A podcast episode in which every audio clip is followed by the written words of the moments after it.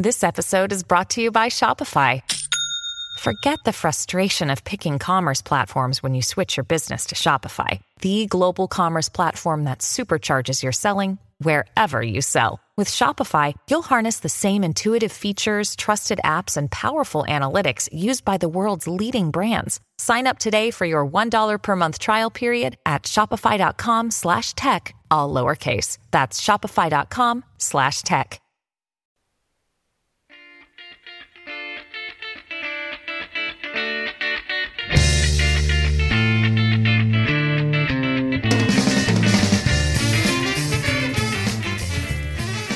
Hello, listeners of the Mad Scientist podcast. I'm your host, Chris Cogswell, here with a special episode this week. We are joined by Dr. Jacqueline M. Kory-Westlund. Um, how you doing? Doing great. Thanks for having me on. No problem. I'm super excited to have you on. So, this episode, we are going to talk about uh, something that I think a lot of listeners are interested in, and frankly, I'm interested in, but really don't know all that much about, which is robotics and specifically human um, kind of human society and just humans in general's interactions with robotics. So the thing that kind of kicked things off for this episode was we did an episode on um, the Cats movie that like the trailer that came out and everyone was so freaked out about the you know how human like and weirdly um the when the trailer came out people were really weirded out by the kind of how human like those those cats were, but still somewhat off. And it had us do kind of a discussion about around the uncanny valley and this idea that as mimics of humans start to get or things that are supposed to mimic human like features and attributions as they get closer and closer to being able to do that there's a portion where they become if you, you start to have negative feelings about them they make you feel some like a, almost an ennui or something, right? Like a, an angst. Um, before then it starts to come back again, and then you feel comfortable with the human like robot or human like uh, image. And so we wanted to talk about robotics and just kind of talk about how humans interact with robots and everything else. And that's really what your background is in. So, uh, why don't you give listeners a little bit of an idea of kind of where you're coming from, what your background was in terms of education and everything else, and what brought you to study this? So my background um, is in a lot of different things, actually, fairly, fairly multidisciplinary. Um, my bachelor's was in cognitive science, which I picked because I wanted to know how people work. I did not learn how people work. I learned that there's a lot of questions out there, still not quite as many answers as I was hoping for. Um, and one of my research experiences as an undergrad was with a professor who did a lot of stuff with robots. Um, I ended up spending a year working on human emotion. Uh, I've done a lot of different things. I ended up in grad school at the MIT Media Lab, um, working in a social robotics or human robot interaction lab with Cynthia Breazeal, uh, the Personal Robots Group. And my research there focused on how young children can interact and learn from social robots, but also how they think about them because robots are a new technology in the kinds of technology that we interact with every day. Hmm. I mean, there's there's some robot vacuum cleaners out there. We're starting to see a lot of voice agents and voice assistants. Like mm think Alexa, Google Home. Like these are everywhere. There's like 50 million Alexas installed in people's homes or Amazon Echoes. Um, but robots are still more in the realm of research, at least when it comes to robots in homes. Sure. That are not just for entertainment. Um, yes, there's a few out there now, but they're not they're not out there at the scale of the voice agents and or factory robots. Got it. Okay. So yeah. so so first off, I guess why don't you give us a little bit of an intro? Or, I think when people hear robots, so my um so my research was in nanotechnology mm-hmm. and one thing that always came up was this idea of like a nanobot and it always mm. i thought was really funny because you'd have groups this wasn't so much you know research groups in serious labs or anything else but you had people who would hear what you did and ask like well how close are we to nanobots you know what i mean or things like that and it's kind of yeah. to me always been a bit of a misnomer because when i think of a robot at least i think of I sort of think of multiple moving parts that don't just do like one thing. Do you know what I mean? Like a like to me a like a, let's say like a pulley and a winch wouldn't be a robot, right? Mhm. But how do you draw that line? What would you define? How would you define a robot versus say just a machine? I don't think there's a huge difference when you just use the word robot. Okay. I mean, in the field that I'm in, human robot interaction, like we qualify the word robot with other words. So, like, social robot is a common term that we use to talk about the robots that I work with. Okay. Or factory robot is the kind of robot that you'd find, I don't know, in a warehouse somewhere or like building cars. Mhm. Um, because a robot is a machine.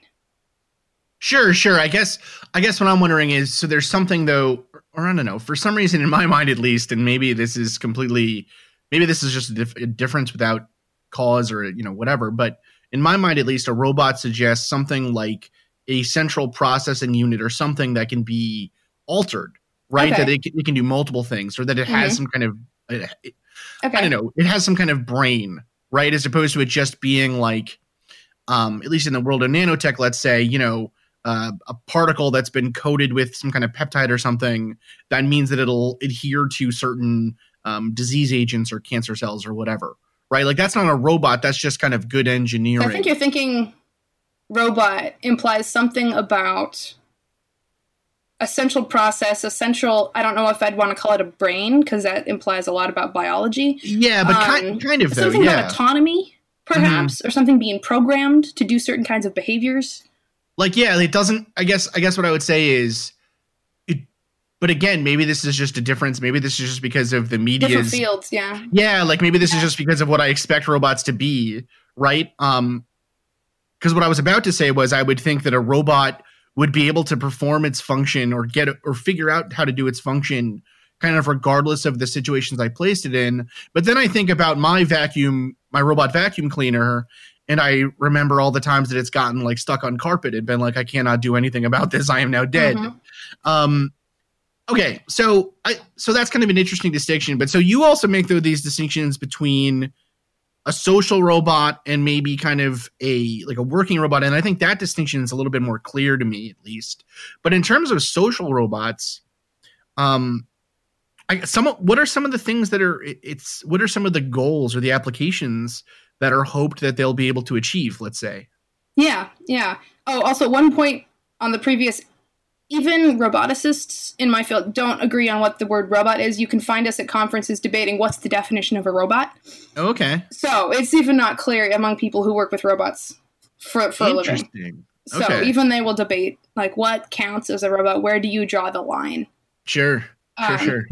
So social robots. Um, there are a lot of different places that social robots can see. Let's let's talk actually for a second about what a social robot actually is, Sure. because I think that's unclear probably for a lot of listeners because they're like, well, what what what makes a robot social? What does social even mean? Um, and it's a robot that is designed and built to interact with people in ways that people find more natural and easy to deal with, like human like ways of communication. So they use, like, say, human social cues like gaze or gesture or posture or language or speech Hmm. to help people understand what the robot is trying to do and help people with whatever task they're trying to accomplish with that robot. So unlike a factory robot, which is programmed to do, you know, it's it's going to move this screw over there, it's going to screw that thing in, it's going to move this there. Like, there's nothing in how that factory working robot um, is made to make it like really understandable to a human what that robot is doing or what it's trying to do, what its goals are, what it was programmed to do. Um, so the difference with a social robot is that the robot is designed with humans in mind with Mhm. the goal of having humans around that robot and inter- interact with that robot. Interesting. Okay. So the application areas are, I mean, anywhere where people are, but some of the big ones are areas where in society there are kind of like large gaps to fill because of personnel challenges, because of people leaving professions like healthcare or education, mental health, um, aging populations. Like these are kind of some of like the big challenges that society has in general, and so bringing anything in that we can to help kind of fill the personnel gap to help people with the challenges that people have. Um, those are places where social robots are being researched a lot. So, like education, healthcare, um, robots that will help Um, there's some like collaborative, like workplace type applications. Um, my expertise is in education, obviously. And okay, sure. So that so that's it's interesting from a kind of I guess from a historical and I suppose philosophical viewpoint, right? I mean, if you hmm. think about what, right, the I guess kind of the it would appear that the central promise of robots or what the central um just the central promise of machines i guess is the ability to kind of scale work in a way that isn't possible or is not as easy and clean with a lot of humans you know? So i mean if you think like henry ford um introducing kind of a mechanized building process to his uh, car factories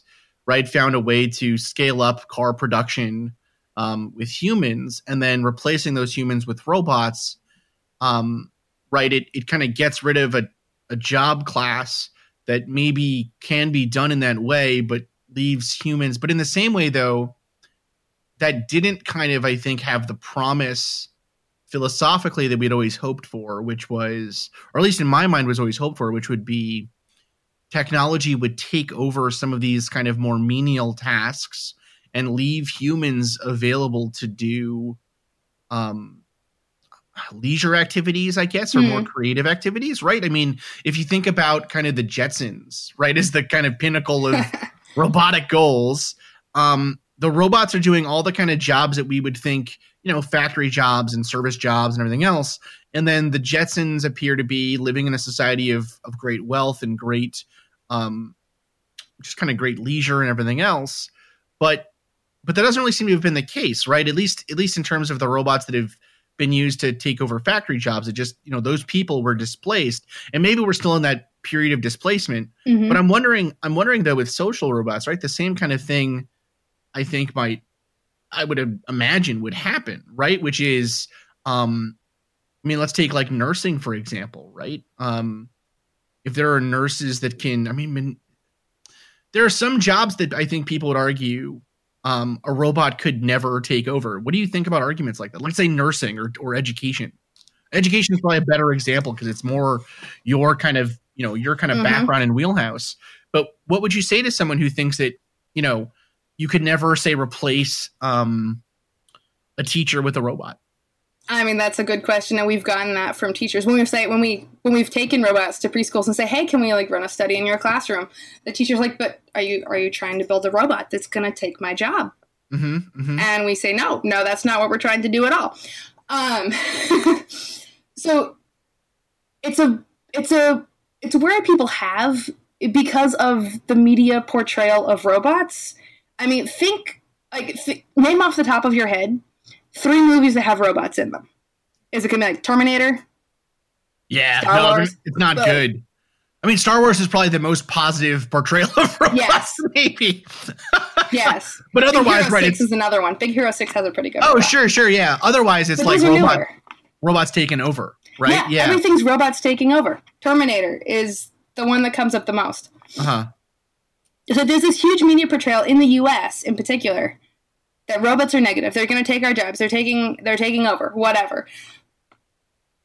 And when you talk to people who actually build robots, the goal is not to replace people. Mm-hmm. Uh, like in education, like we're not trying to build robots that are going to take teachers' jobs. Instead, we're looking at the fact that in education, say, um, when it comes to like language and literacy, like kids' reading skills are, are huge predictors of their academic success in schools, in formal education. Mm-hmm. But like fewer than, I don't know what the stats are off the top of my head, like fewer than two thirds of American children reach like proficiency at like literacy proficiency, like where they're, um, so in education, you know, kids, like their reading skills are mm-hmm. huge. Um, like reading is one of the predictors of success in formal education, but only a third of American children are reaching basic levels of literacy, and two thirds fail to reach proficiency le- levels of literacy. Commensurate with like deep reading comprehension processes, critical analysis, inferential reasoning, which are tend tend to be necessary for higher paying professions. Um, children who fail to read adequately in first grade have like a 90% probability of reading poorly in fourth grade too and a 75% probability of reading poorly in high school. Mm-hmm. and a lot of these stats kind of show that early intervention in reading in literacy and language development is really critical. Um, but when it comes to like say access only 40% of US children attend a quality preschool program prior to entering kindergarten. So, like, okay, so people are like, oh, just get more kids into preschools. Like, spend more on teacher education, make more parent programs that help parents figure out what they're supposed to be doing with their kids. Like, we've been putting money into that as a society, but that hasn't fixed the problem yet. And mm. technology is one way that's scalable, often affordable, and accessible as an intervention that could perhaps address part of this big problem in society. Got so it. That's okay. the kind of thing motivating like the research in my group or the group I was in at MIT. Like we're developing social robots that are going to help fill a gap in society that people can't fill. We're not replacing people who are there. There just aren't people there. So we're saying, okay, maybe we can use some technology to augment what people are doing, to facilitate human connections with each other, to serve as practice partners for children, like when it comes to like language and storytelling abilities and stuff, like vocabulary. Like the robots are not replacing the teachers.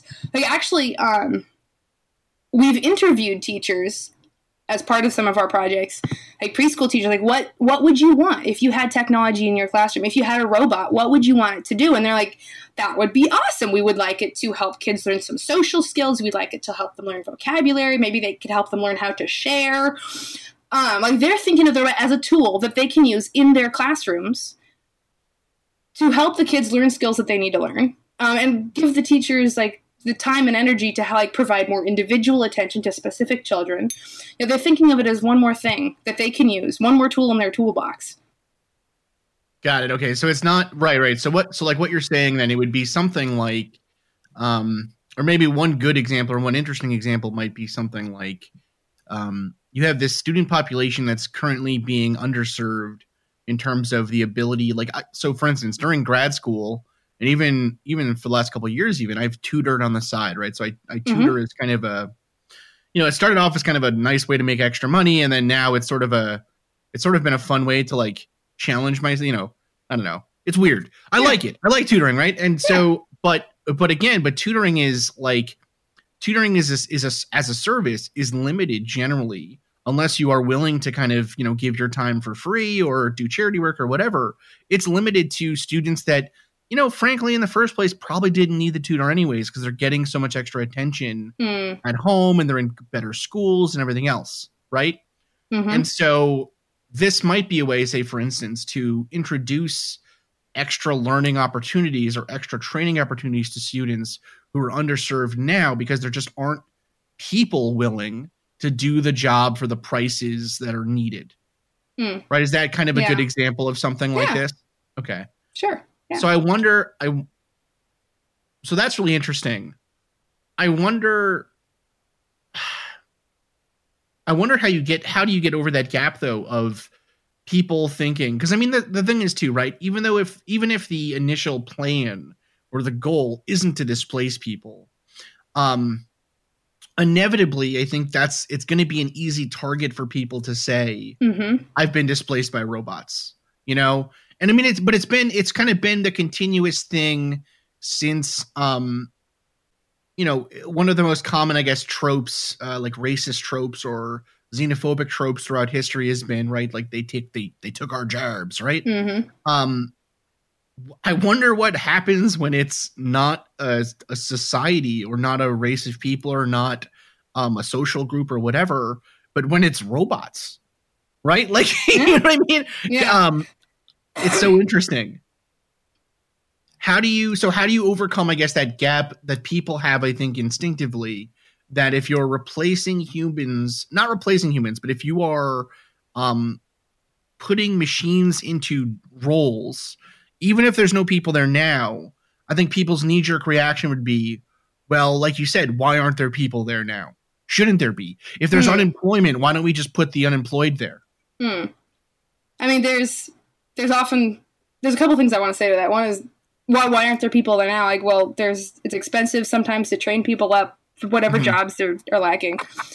Um, but where we've been going with our research has been in the direction of well, the robots are adding something of value that that we aren't getting otherwise, or Mhm. that you can get. So here, here's an example. Um, so like parents often read books with their kids. Sometimes they read them on a tablet, like story, like digital books. Mhm.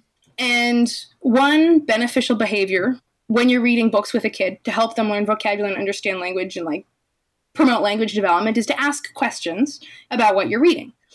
Um, but a lot of parents don't do that for whatever reason. Maybe it's because it's their second language. Maybe they just don't know that they should be doing that. They're like, okay, we're getting through the book. That's great. So when a virtual character was added to a digital storybook that modeled beneficial reading and question asking things, behaviors, you know, like asked questions, parents started doing that more themselves. And then you could, you know, probably take the character out later and the parents will just keep remembering, oh, yeah, I'm going to ask questions about this. This is fun. It's engaging with my kid. And the kid's learning more. Mm. So like we can use technology to augment and support and facilitate in ways that we might not otherwise get. And that's that's one simple example. Like we've also seen um, with a robot, a small, cute, fluffy teddy bear robot um, that was designed to help kids when they are in hospitals for a long time. The robot's participation in a conversation between a child and their caregiver and their parent, having a robot in there too, led to more socially energetic conversations. It increased the positivity of the conversation. It increased the interaction among everyone else there. Huh. So like there's things that the robot can provide or can like it can facilitate human human connection too. So it's not necessarily the robot's taking a job that a human could otherwise do. So that's one one direction that we can go thinking Okay. about technology coming in. I have one other direction, but you can comment on that first. Well, so uh, that's really interesting. I mean, I in me. So let me just. I'm gonna Yeah. like I'm like I'm I am active reading now myself. Uh-huh. Um, make sure I understood the vocabulary that was just said. Um, so okay, what you're saying is that when a robot is present, it makes the human human interaction more positive. it can, depending Okay. on how you design it. Ah, okay, got it. Okay, that's really interesting. I, you know, hmm. Part of me wonders almost if that is because the robot. I wonder. I wonder what effect is. I wonder what effect there is if the robot gets more and more human-like. Hmm. Like as you start to add things like, um, because I'm just thinking, I'm just thinking personally Mhm. about even talking to people online right? I mi- you know it's really easy to miss social cues online hmm because there is no you know there's no sarcasm button. There's no um rolling of the eyes. You know i mean there's emojis now right which i guess kind of help hmm but you miss a lot of those social cues that you have. Yeah. i wonder if not having um i wonder if not having those social cues there lets people just express themselves better i don't know that's weird with these robots, though, we are designing them to have a lot of social cues. Maybe not as many as a human, but probably more than just text on a screen. Sure, but you know, you know what I'm saying though, right? Like, I wonder as as Yeah, like there's wonder- there's something different about the interaction. yeah, I wonder, Yeah. I wonder if if you kind of had a way to like scale up, let's say, like you know, I don't know, a, a teddy bear with or without eyebrows or something. Mhm. You know what I mean? Like, Yeah, I yeah. wonder what effect that would have on the output. But that's super interesting. Okay, so that's that's uh that's that's angle one, I guess. Give me give me angle two. Another reason I think people are really concerned when it comes to like robots taking their jobs, people taking their jobs, whatever. When robots like compared to other technology, like I feel like robots kind of hit a sweet spot when it comes to like people's concern about technology. Because like other things, like we're not thinking computers are going to come take our jobs. It's robots. It's not like computers. It's not tablets. It's not other stuff. It's robots because of something about how I think it's about our, our fears about robots are kind of more existential. Sure. Like, we don't want to be replaced by something. Like we like robots kind of encroach on our uniqueness in that you know we are we're human. We can use language. We have like sophisticated social cues. Like social intelligence is above that of other animals, and all this great stuff that makes humans special. And robots, unlike other technology, can kind of come closer to human-like than any other kind of technology or art or representation of humans that is out there. Well, it's sort of I I agree with you actually. I think that it I think that it and I think you made a really good point um with that. I the I think the kind of quintessential image a lot of people have in their minds about this stuff, and I think you've made a really good point about the kind of existential dread. And I, I kind of want to get into that a little bit more here because this is a podcast, and we hope you get existential dread on your drive to work. I guess uh, we're just really hoping for ennui, right? That's really the feeling we're always going for. Um, I'm thinking about in Charlie and the Chocolate Factory when his dad's job is taken over, the new one. Mm-hmm. He was the guy that put the little screws onto the like the caps onto the um onto the toothpaste things. Right. And then a robot comes and takes the job and does it better and mm-hmm. replaces him and everyone else in the factory and then he goes off and doesn't have a job anymore. I I actually wonder if it's not like kind of a still holdover response to industrialization where um like what what must it feel like? What must it be like personally? And I don't think I would take this very well personally to find out that the the job you've done, a thing that you've built some identity around and mm-hmm. Um, provided your for your family. I mean, you're essentially uh, like a wrench, right? You're essentially a little uh, a robot. Makes it seem like what you were doing was only valuable in as much as the company could use you as a as a tool.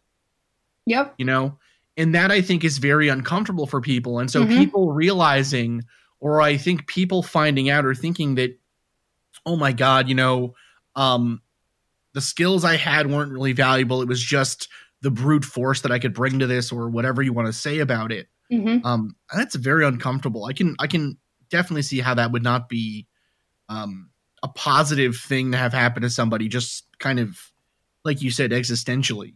You know? Yeah, for sure. I mean, like you find out that this machine can do your job just as well as you can, or better. Right. Like right. that's that's not comfortable. Yeah. No, and but I mean, and it also seems to kind of take over. I think the thing that's funny though. So one of the one of the machines that I always kind of harken back to whenever I think about this uh, these applications is it a it's a I'm going to leave it as a nameless pharmaceutical company in the in a New England state, um, where so the joke in like biomedical research or biotechnological research is that you better be really excited about and really like pipetting things into little jars right because that's what you do a lot uh-huh. of the uh-huh. time it's like you know in my lab when we had undergrads come in the first thing that we had them do was like you know um, they would make solutions or they would you know do dishes or whatever um, you know it's kind of like rote stuff in a bio lab it's like well you're they're going to be pipetting all of our stuff out um, I'll, I'll never forget. I went on a tour of a facility, and they're like piece de la resistance, the thing that they were so excited about was this giant robotic arm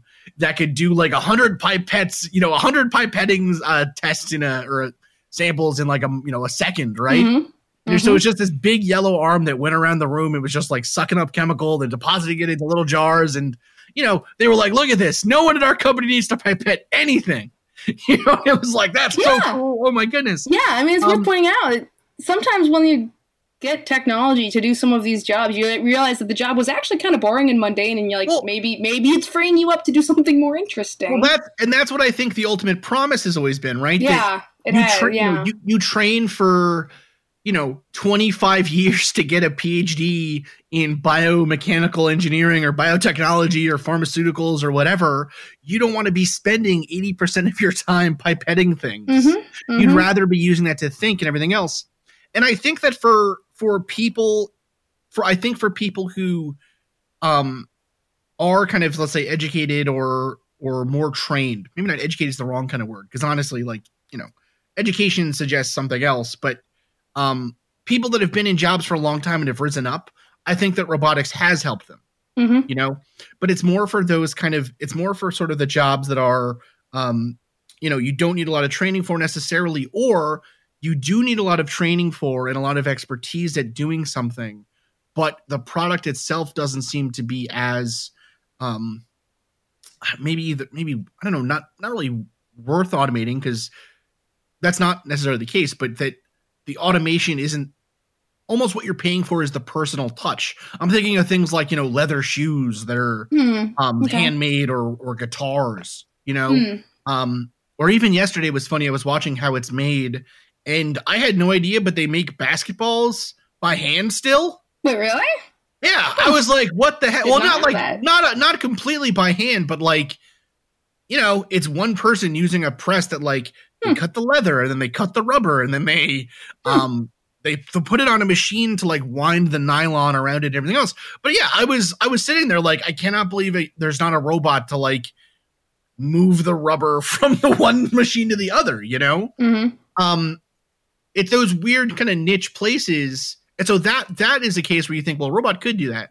But again making something like an artisan you don't consider that to be uh robotable or Right. i don't know. Um that's just so uh, it's so so interesting.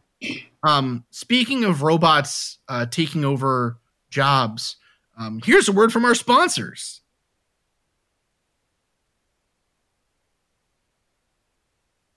Another day is here, and you're ready for it. What to wear? Check. Breakfast, lunch, and dinner? Check. Planning for what's next and how to save for it? That's where Bank of America can help. For your financial to dos, Bank of America has experts ready to help get you closer to your goals. Get started at one of our local financial centers or 24-7 in our mobile banking app. Find a location near you at bankofamerica.com slash talk to us. What would you like the power to do?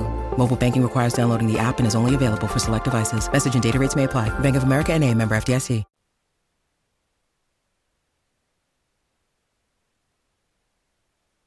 And we're back. So earlier we talked about a little bit about the social aspects of robotics and where you see that field going and sort of what the hope was, I guess, and some of the effects on populations. But I one thing I've always been interested in personally is sort of the history of this field and I guess kind of where it sits or where some of the biggest challenges are because you know um, again from the things that are hard to kind of scale up or the things that are hard to um, the challenges that are hard to tackle are always really interesting, I think, in these fields.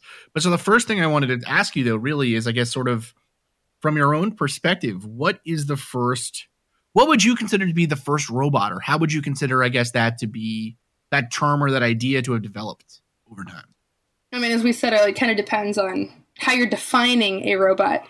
But the word robot was uh, coined in 1920 by um, he was a Czech playwright named Karl Čapek. I'm not sure if I'm pronouncing his name right. His play was 1920. Rossum Universal Robots, R-U-R, um, came from the a word, an old Slavonic word, perhaps. I don't really know.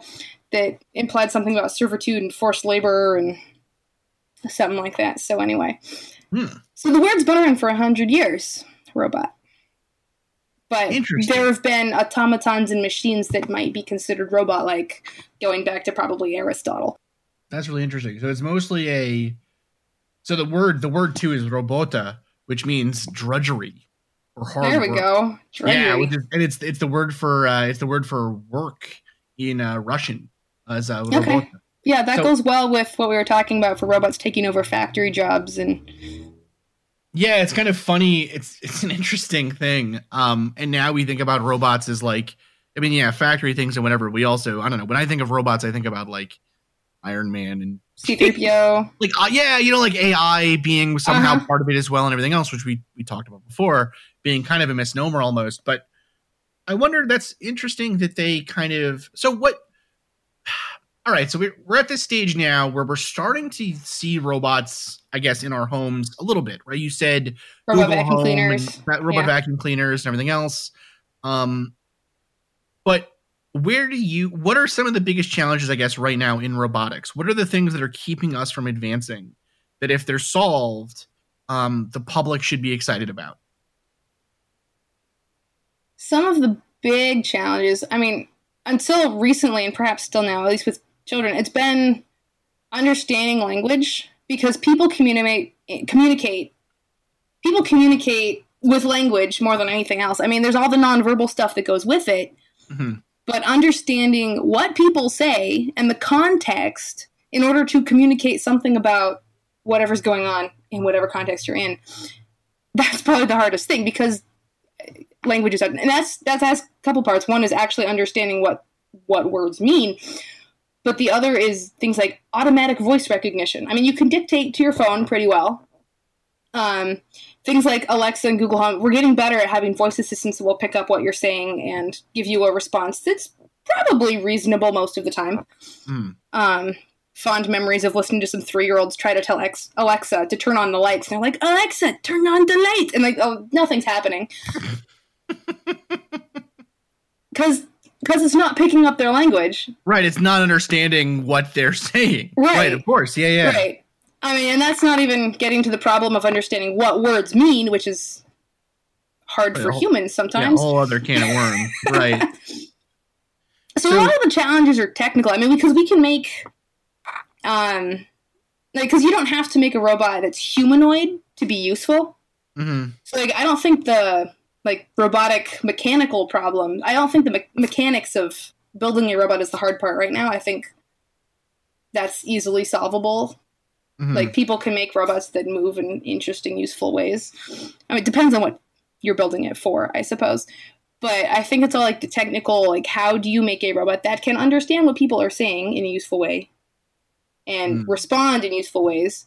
But there's a lot of AI that goes into this, um, and that's a whole bucket of worms there. Right. So it's okay. So it's more the it's more that intersection area between if we wanted to make a robot that could move like say C3PO or whatever, we probably I could. think you can do that, yeah. right. But it but the problem is getting it to do the things that yeah, we would like. do the to. things you want it to do in a way that's like understandable and useful and interesting. Got it. Okay. Interesting. Yeah. It's one it actually is one kind of funny thing. I'm always surprised. In my day job, we we use a lot of um kind of data, you know, data digging and computerized methodologies and all this other kind of stuff. And that seems really robust and everything else. And so I'm always surprised when, like, say with Google, my, my wife loves Google Home. And I'm always surprised when I tell Google Home like to play something on Spotify, it'll pick the the it seems to be programmed to pick the worst possible version of the song I want. you know, it's like, Mhm. oh, I you know, I wanted to hear the other day, um what did I want to hear? Oh my I've been driving my wife crazy with this. I wanted to hear Nine to Five by Dolly Parton. Okay. It's just been stuck in my head like nonstop. Mhm. And uh, every time you ask Spotify to play Nine to Five on, or you ask Google to play Nine to Five by Dolly Parton on Spotify, it plays some live version that's like far inferior to the regular version. Mm, Terrible stuff. mhm. So, anyways, that's that is really interesting. So, I agree with you, though. I mean, at least for my own personal life, I can see that being the challenge is getting it to do what you want. Um, do you think that there's kind of a minimum size? Do you think that there's a size limit, I guess, to what could be considered a robot? I'm thinking about things like, say, nanobots. Hmm. Um, you know, I mean, there's probably not. I don't know. I don't know much about nanobots. okay. My experiences with robots that are about the size of a large teddy bear. Okay, okay. So so okay, so we're talking like teddy bear sized. Yeah, so teddy bears. Actually, and most of them are covered in fur as well. The ones that I've worked with Interesting. make them more friendly and accessible to children, and also, um, actually, this is an interesting thought about morphology of robots. None of the ones that I've worked with, and none of the ones designed by the Personal Robots Group at MIT, none of them are humanoid. They're all designed. The ones that we have for like preschool kids, you know, three to five year olds, they're designed to be cute, fluffy creatures that look more like a character that popped out of a Dr. Seuss book than something that looks like a robot. Like it looks like a stuffed animal almost. Okay. Like stripes, bright colors, fur. Interesting. So what do you do you purposefully stay away from humanoid features for some reason? Like is it because of something like say the uncanny valley or is it just yeah, because it's more actually, I mean that's that's part of it. Is because when you see something that looks, say, like a human, or if you see something that looks like a dog, there's like the Aibo robot dog that's popular. You know, if you see something that looks like something you're familiar with, you expect it to act in certain ways, and your expectations about it will determine like how you interact with it, whether you're you know disappointed by it. Um, it's like if you get a robot dog and it doesn't really act like a dog, you're like, well, this is a pretty bad robot dog. But if you have a robot that looks like this fluffy, weird creature that acts like I don't know something, you're like, cool, it's a robot. Hmm, okay, so it's more So about a lot of it's about setting expectations. That's really interesting. It's such a weird. That's such a weird thing, actually. Yeah, I, I um, I. It's funny you mentioned those the robot dogs and everything else. Those like videos that always come out. hmm Um, because yeah, I actually hadn't even realized to myself that. If you know, if you look at them as kind of like what they're designed to do, they're operating phenomenally well, right? Yeah. But in your head, though, yeah, you're like, this doesn't look like a dog, but that doesn't It matter. doesn't really act like a dog. It's not like, oh, supposed to. Yeah, it's not good at chasing that ball. It's like, right, but it's like it's not supposed to be a dog. It's supposed to be a robot. Um, man, that's interesting. So that's so weird. Like, I mean, what would you say? I guess what do you think are going to be the biggest developments if you had to? And I know being in the kind of um, being in sort of the scientific uh, prediction game is always impossibly challenging because you never know when something happens or whatever. But if you had to guess what the say the biggest change we'll see to social robots in the next 10 years, is there a social robot you think that we'll start to see in our life, like in our daily lives in the next 10 years? Um, based or, or, on what, what I know is being developed by people in research labs and startup companies, we're going to be seeing more in education and healthcare for sure. Okay, so you think that those will be the biggest areas where we see those things? I think um, those are some of the areas, like healthcare in particular, are some of the areas where we have the largest need for okay. intervention of some kind, and technology, like social robots, is one of the ways that we're going to try to fill that need. Interesting. So, what are what are some of those needs? So, like you know, like um, in nursing, we have huge aging populations. I know in Japan, there's a lot of research groups working on robots that can help in all sorts of different ways with their aging that populations. That because, makes a lot of sense. Yeah. Sure. Um, it's like nursing assistants. Like I mentioned, the teddy bear robot that's like interacting with kids, um, like facilitating their interactions with like their time in the hospital. There's so Cory Kidd, who was a graduate of the Personal Robots group at MIT, like he has a startup, Catalia Health, um, where they've got this robot Mabu that's designed to like support people for like long periods of time with a variety of different health conditions. It looks like they're working on a project now around like there's some like heart disease related projects. There were some hmm. around goodness, I don't know where on the interesting. website. Well, I'm even thinking, but anyway. yeah, I, yeah, but that's really interesting. I'm even thinking, say things like, I mean, just after I asked that question, I was like, well, duh, there's all kinds of things. I mean, I'm thinking for my own personal life, yeah. you know, um, hey, remember to check your blood pressure today, or remember yeah, there's there's your, a lot of different you know, ways that you could use right a robot to support people in remembering to do different activities or like there's I mean there's work from like ten years ago that came out of our group, um, research group, looking at how like the robot versus like a paper log or versus like a computer program could support people like with their long-term weight maintenance goals. Um, just like having a little social interaction helps help, help people stay motivated help them stay on top of their goals. So there's a lot of different ways that you could incorporate a social robot into different parts of a healthcare process. Cool okay. And so if you had to pick so this is another thing we always like to ask kind of scientists that come on the show and talk to us about their work if there is one myth or one, I guess, kind of frequent, uh, frustrating thing in the media or out there in the science fiction world or whatever that you see about your field, what would you want people to know about it? What myth would you like to see busted? we've already talked about it. It's the robots are taking my job. Okay. Also, they're taking over the world. Right. Sure. Okay. Yeah. I mean, for the taking over the world part, I mean, if you have a Roomba, you've probably seen it get stuck on the carpet or like on the little lip between like the carpet and the wood floor. Yes. Yeah, every day. Like the, every day of my life. The robots go up the stairs, the robots can't get you. well, I mean, well, did you ever see that thing? There's a really funny. There's like a really funny. Um, I think it's just a photo or whatever, but it's a robe. It's a Roomba with like a knife duct tape to it. Yeah, right. You know, it's like the death Roomba. I mean, but you know, but at the same time, though, I think there is something to be said about um, or there is something, but this is this is again more of a human problem, not the robot themselves yeah. necessarily, but like let's say like Google Home, right? I mean, mm-hmm. that thing is listening all the time. Yeah. Um, that, but that is something that we accepted when we brought it into our home. Right. Um, like my my life insurance company or home insurance company gave us an Amazon Echo because they made an app for it about like home safety or something. Mm-hmm. We don't plug it in. Like we don't we don't have like an echo sitting there listening to us all the time. Interesting. Okay. Part of that is because of like, concerns about data and privacy and security because I think that's kind of more of a bigger problem. And right, and people that are the problem more right. so than like the robot because like we're the ones building and designing and programming these things. Right. It's not like they can. I mean, that's and that's ultimately the fear, I guess. Right. It's more of a fear of almost artificial intelligence than it is yeah. a fear of uh, the robots themselves. Yeah. Although you know, if um, I don't know. I mean, it's it is really really interesting. There's one other thing too that I always I always wondered with um you know, one thing that's really interesting with these with robots, I guess, or kind of with the social effect of robots and things like that. That's always been really interesting to me.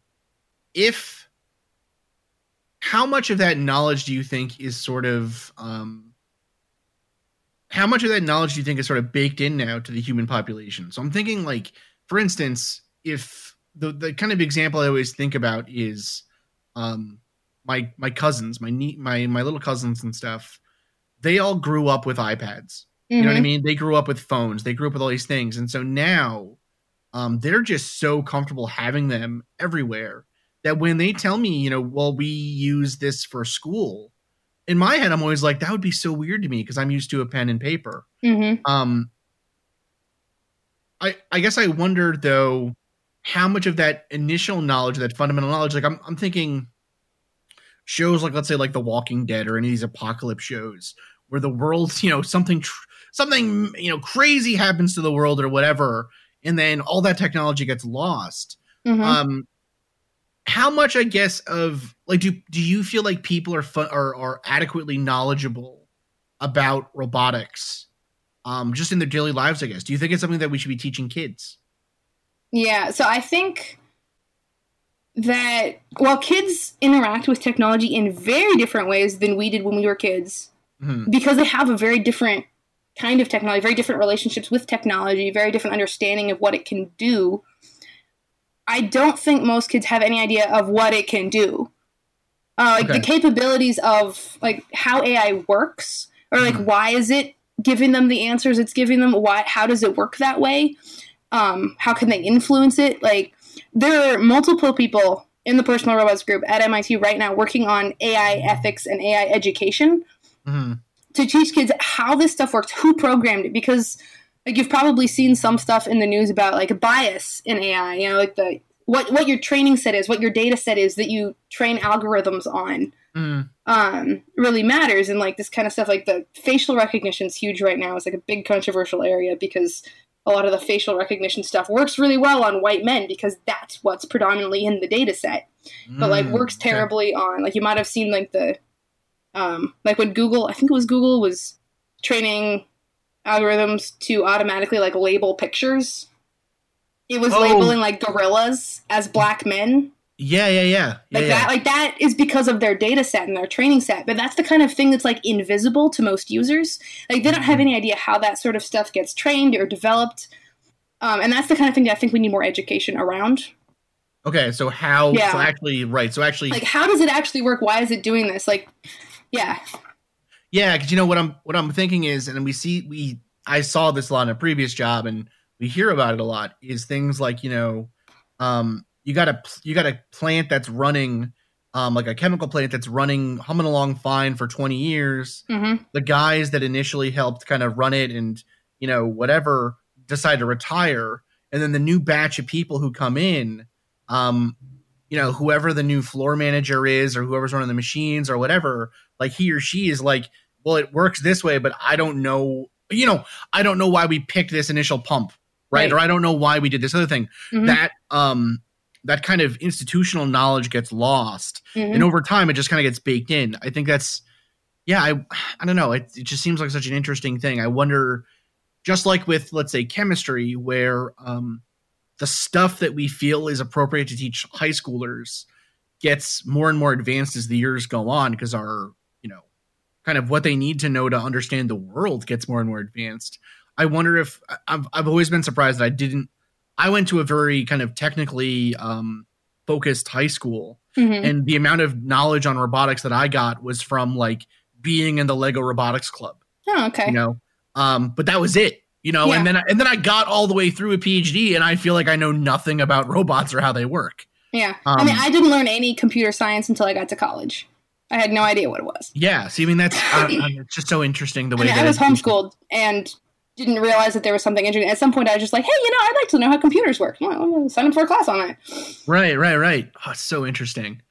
I don't know. It's gonna be crazy. I'm just hoping so what are, okay so i always make this joke on the show and i was about to make it to you and then i was like wait a second she knows enough to know that this is a stupid joke um yeah how close are we to uh robot bodies and i know we're not close at all like people.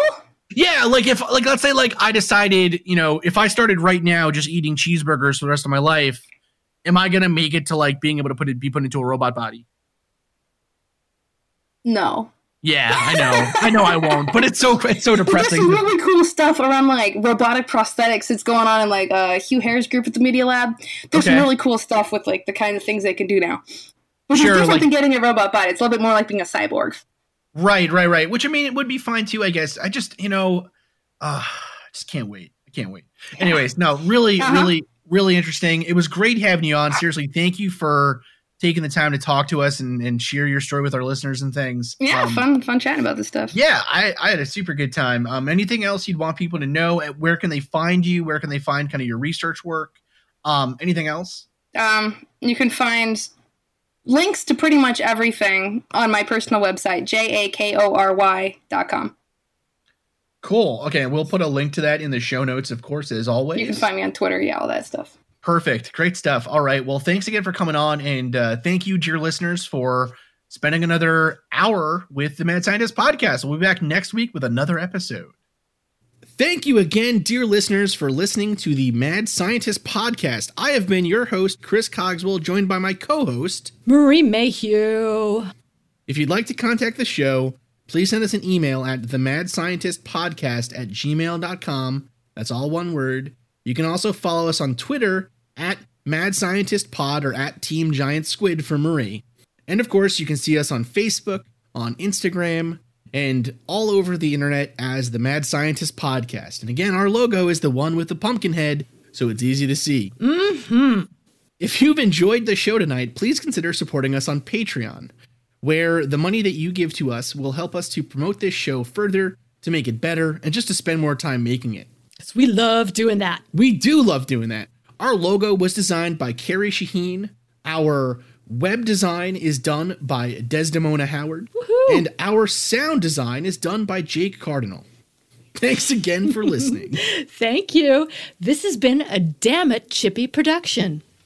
Welcome to Anthology of Heroes, the podcast that explores the most pivotal moments of history through the eyes of those who lived it.